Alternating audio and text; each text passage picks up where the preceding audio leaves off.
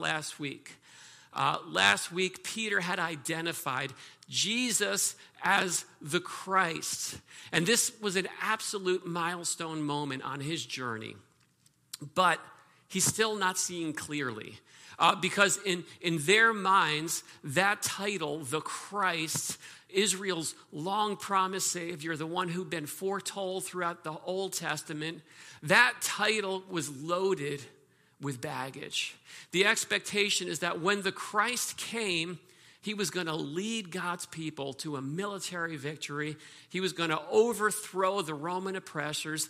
And for lack of a better word or term, he was going to make Israel great again, right? He was going to reestablish them to that place of world dominance. But the very next thing Jesus does after Peter's good confession is he sticks a pin in that expectation and blows it up. He blows up their assumption with this audacious statement that we looked at last week. Chapter 8, verse 31, he explains to them that the Son of Man must suffer many things. He'll be rejected by the religious leaders, killed, and after three days, rise again. Now, because we are like 2,000 years removed from this reality, from this first century setting. And because most of us at least have some knowledge of the storyline of the Gospels and we know how the story ends, it's really hard for us to grasp just how incomprehensible that must have sounded uh, to them when they, who are hearing it for the first time. So, so imagine this. Imagine quitting your job to volunteer for someone who shows incredible potential.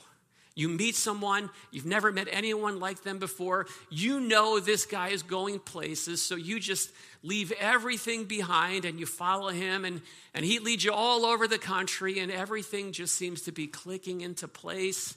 And, and it actually seems like things are going to line up for him to turn into the next viable nationwide presidential candidate. Everything looks so good. But then he has a sit down and he says, All right, guys, listen up. Here's the game plan I'm going to go to Washington. I'm going to get abused by the political leaders. I'm going to get arrested by the CIA. I'm going to be put in jail, put on trial, made a mockery of, found guilty, and then I'll be handed a death sentence and I'm going to be executed in an electric chair. And after that, three days later, I'll come back to life. That's incomprehensible. And as, as, as absurd as that sounds to us, it was even more so to them. Peter hears those words come out of Jesus' mouth and he shifts into intervention mode. It says he took Jesus aside and he started rebuking him. But Jesus doesn't back down. In, instead, he doubles down. He doesn't open up the floor and say, hey, guys, let's have some conversation. I would love to hear your feedback on my plan. No, he doesn't. He clarifies that if their intention, if your intention, my intention, if our intention is to follow him, it's going to mean walking down that same path with him. The journey with Jesus gets traveled along a road called self denial and surrender. The road's not called Easy Street. So, following him, it's not the path of least resistance, but Jesus does promise that it is the best possible and the only viable option for how to go about living life. So that's where things are at. The disciples have been trying to absorb the shock of what Jesus has just told them, this incomprehensible statement. He's, they've been sitting and stewing on this for six days when our passage this morning opens up. So they've had six days to, to kind of digest everything they've heard. And in those six days, it wouldn't be hard to imagine that they've been asking themselves a lot of questions. Like, what in the world are we doing? Like, I don't know what's gotten into this Jesus guy. We've been following him, but he is off the rails right now. This following Jesus thing, it's not playing out the way that we expected, and this is definitely not what I signed up for. See, the disciples were at a crossroads. I don't know if you've ever been at a crossroads. I think we all have at one time or another. Um, but it's not all that often when Jesus' agenda lines up with our expectations.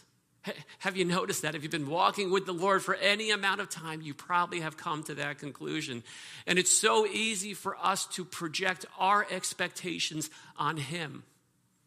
And so we assume things like, okay, Jesus, I'll follow you, I'll do life your way, and in return, my problems are going to go away and life is going to get so much easier and i'll be successful and people will pay attention to me and i'll get the stuff that i want and the struggles are going to stop and things are going to start falling into place. That is my plan for jesus' life but then eventually the moment arrives when we figure out that Jesus' agenda and our expectations are irreconcilably different. They cannot coexist.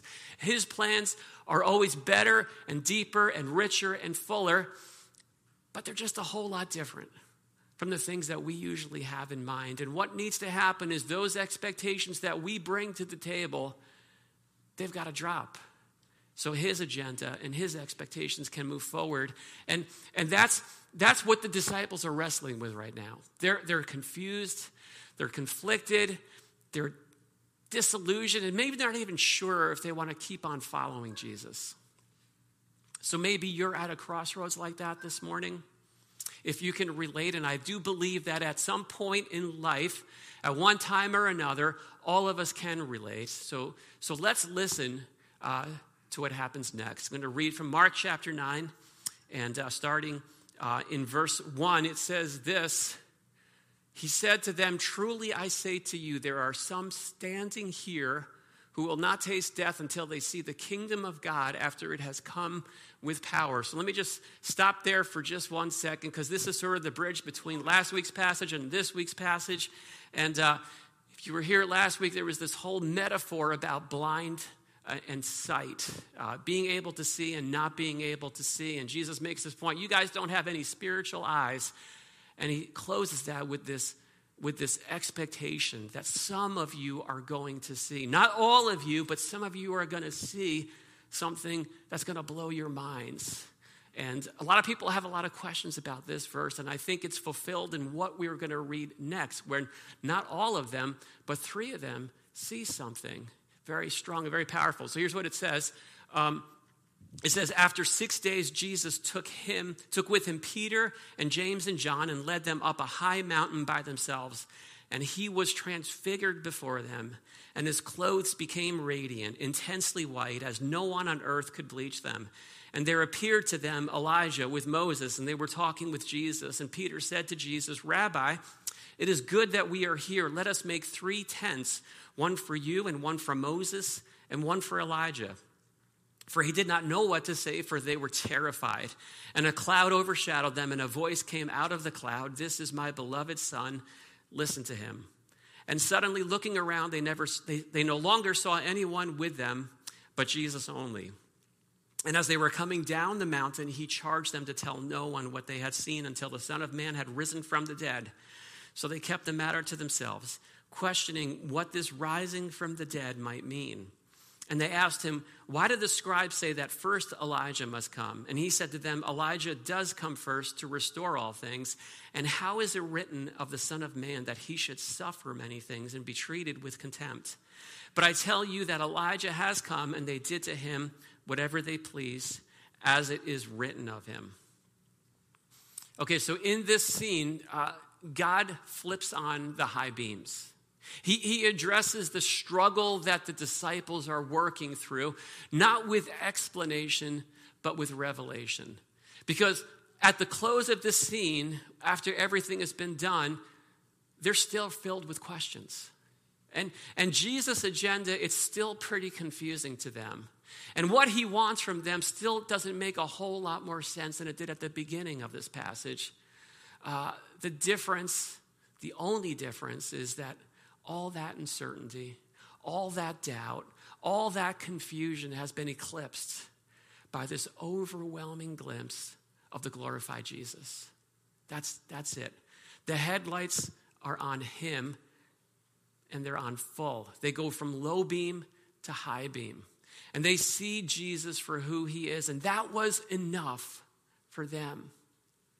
And for us today, it's enough as well to see him as he is. Now, this is not the only high beam moment in, in Scripture. This is something that uh, you do see from time to time throughout the Bible. The theological term is what's called a theophany or, or a, a God sighting. And so, one example is in the Old Testament, the prophet Isaiah. He, he was working through his own season of disillusionment after King Uzziah had died. Now, a prophet's job in, there, in that day was to, was to speak directly into the king's life. And most of the kings weren't very receptive to that. Um, they didn't care what the prophets had to say. But Uzziah, for a while, seemed to be the exception. Things were going well for a long time, but then pride set in. And Uzziah crashed and burned, and another king bites the dust. That's kind of the story of the kings of the Old Testament. And in the wake of all the confusion, it says in chapter 6, verse 3 of Isaiah, Isaiah writes this In the year that King Uzziah died, in other words, at this moment when things were a total mess, when nothing seemed to make any sense, he says, I saw the Lord sitting upon a throne high and lifted up. And he goes on and he describes that overwhelming sight in vivid detail. See, Isaiah didn't get explanation, he got revelation. God flipped on the high beams and he saw the Lord for who he was, and that was enough. The difference here is that this select group of disciples, they arrive at the, mount, the top of the mountain, and it's Jesus that they see high and lifted up. The Father showcases the Son, and they see this Jesus that they've been following is himself the Lord. He's exalted, he's glorified, and he's in a league all his own. So the word that is used here it says that Jesus became transfigured before them. Uh, this scene is known as the transfiguration. It's a big term. Uh, the Greek word is metamorpho, and it's the same word where we get the word metamorphosis from, right? The, the word we use to describe that transformation of a caterpillar to a butterfly. And the core identity is the same, but the form is completely different. And this, this scene it's not showcasing a new side to Jesus that hadn't existed previously. It's not like, look, he's achieved to a new level and look who he's become. No, this is, this is the same Jesus that's always been, the eternal, glorious Jesus. The difference is that what had been up to this time hidden beneath his humanity is for this moment exposed so they can see him in all of his glory.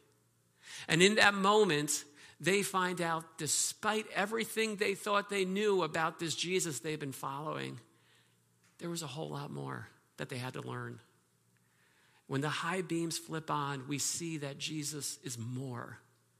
He's more than just a cool guy that we can hang out with and who can do miracles and, and tricks, right? He's, he's more than a man, he's more than a teacher, he's more than just a moral example.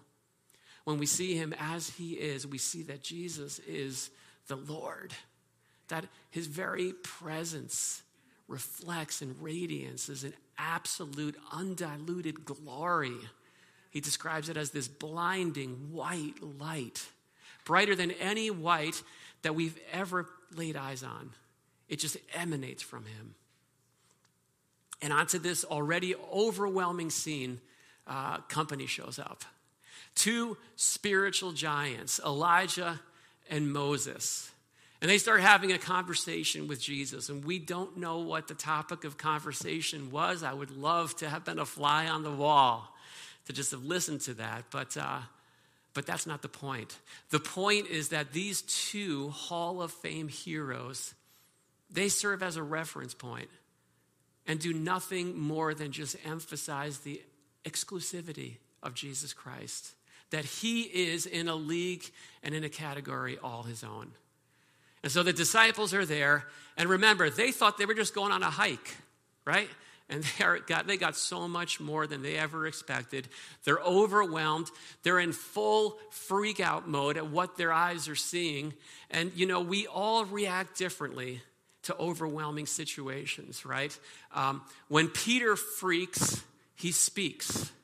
Anybody like that? Right? when things get like really crazy, you just start talking.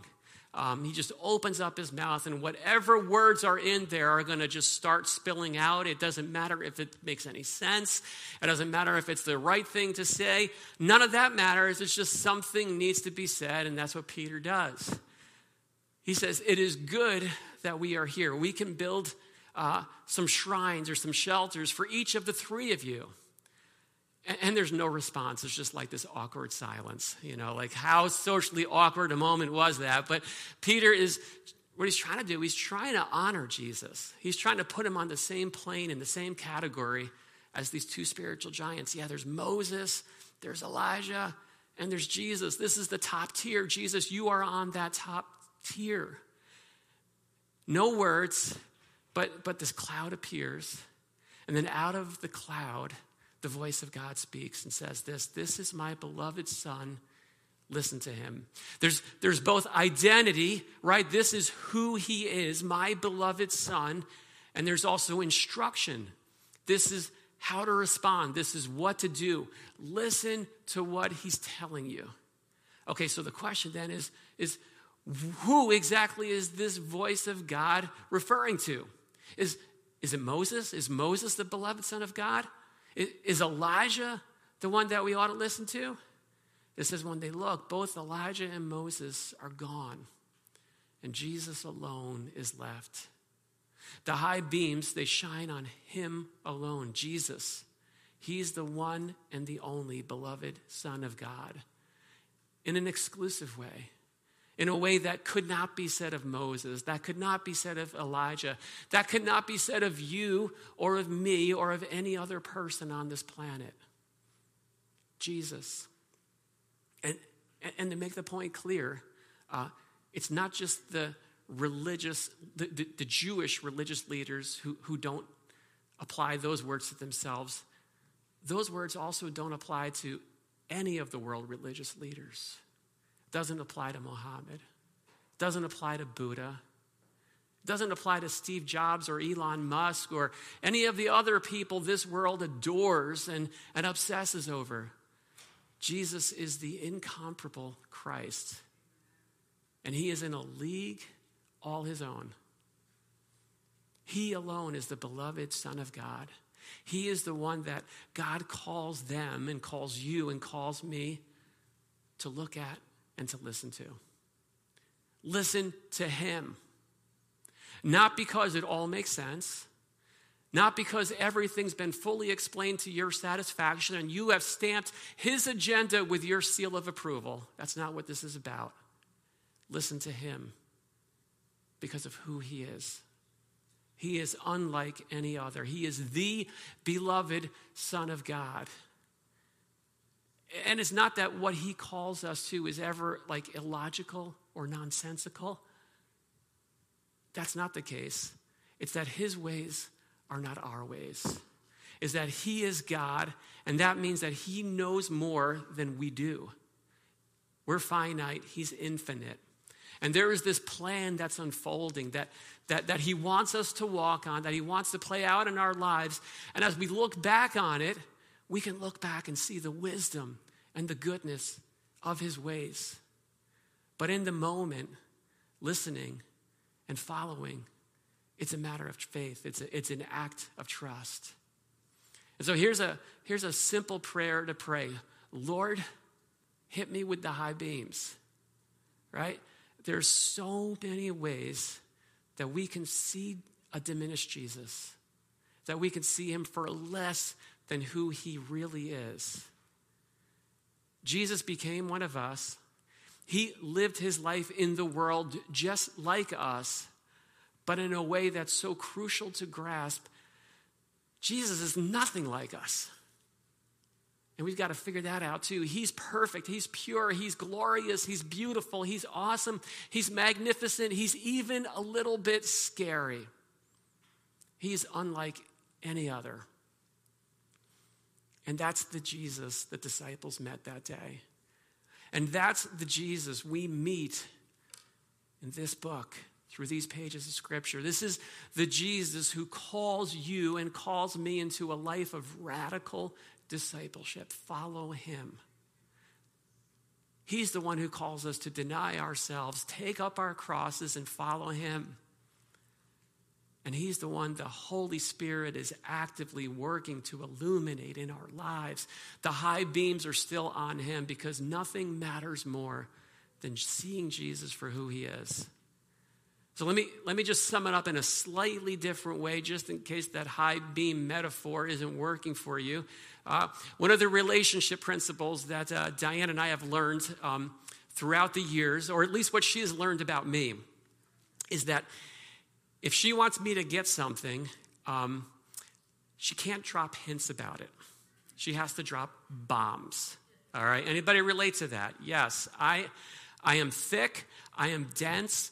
And the indirect approach, I know it ought to work, right? I wish it did work, but nine times out of 10, I cannot catch a clue. It is just a byproduct of I don't know what. Um, if I need it to be loud, I need it to be clear, and if you don't hit me over the head with it, then there's a really strong chance that I'm going to miss out on it. That's what the disciples were like when it came to Jesus. The indirect approach wasn't doing the job. They've been, they've been walking with Jesus all this time and they're still scratching their heads. They still don't get it. And, and, and this, this moment, this, this scene is, is God dropping the bomb, right? This is God flipping on those high beams. Look at my son, it's him.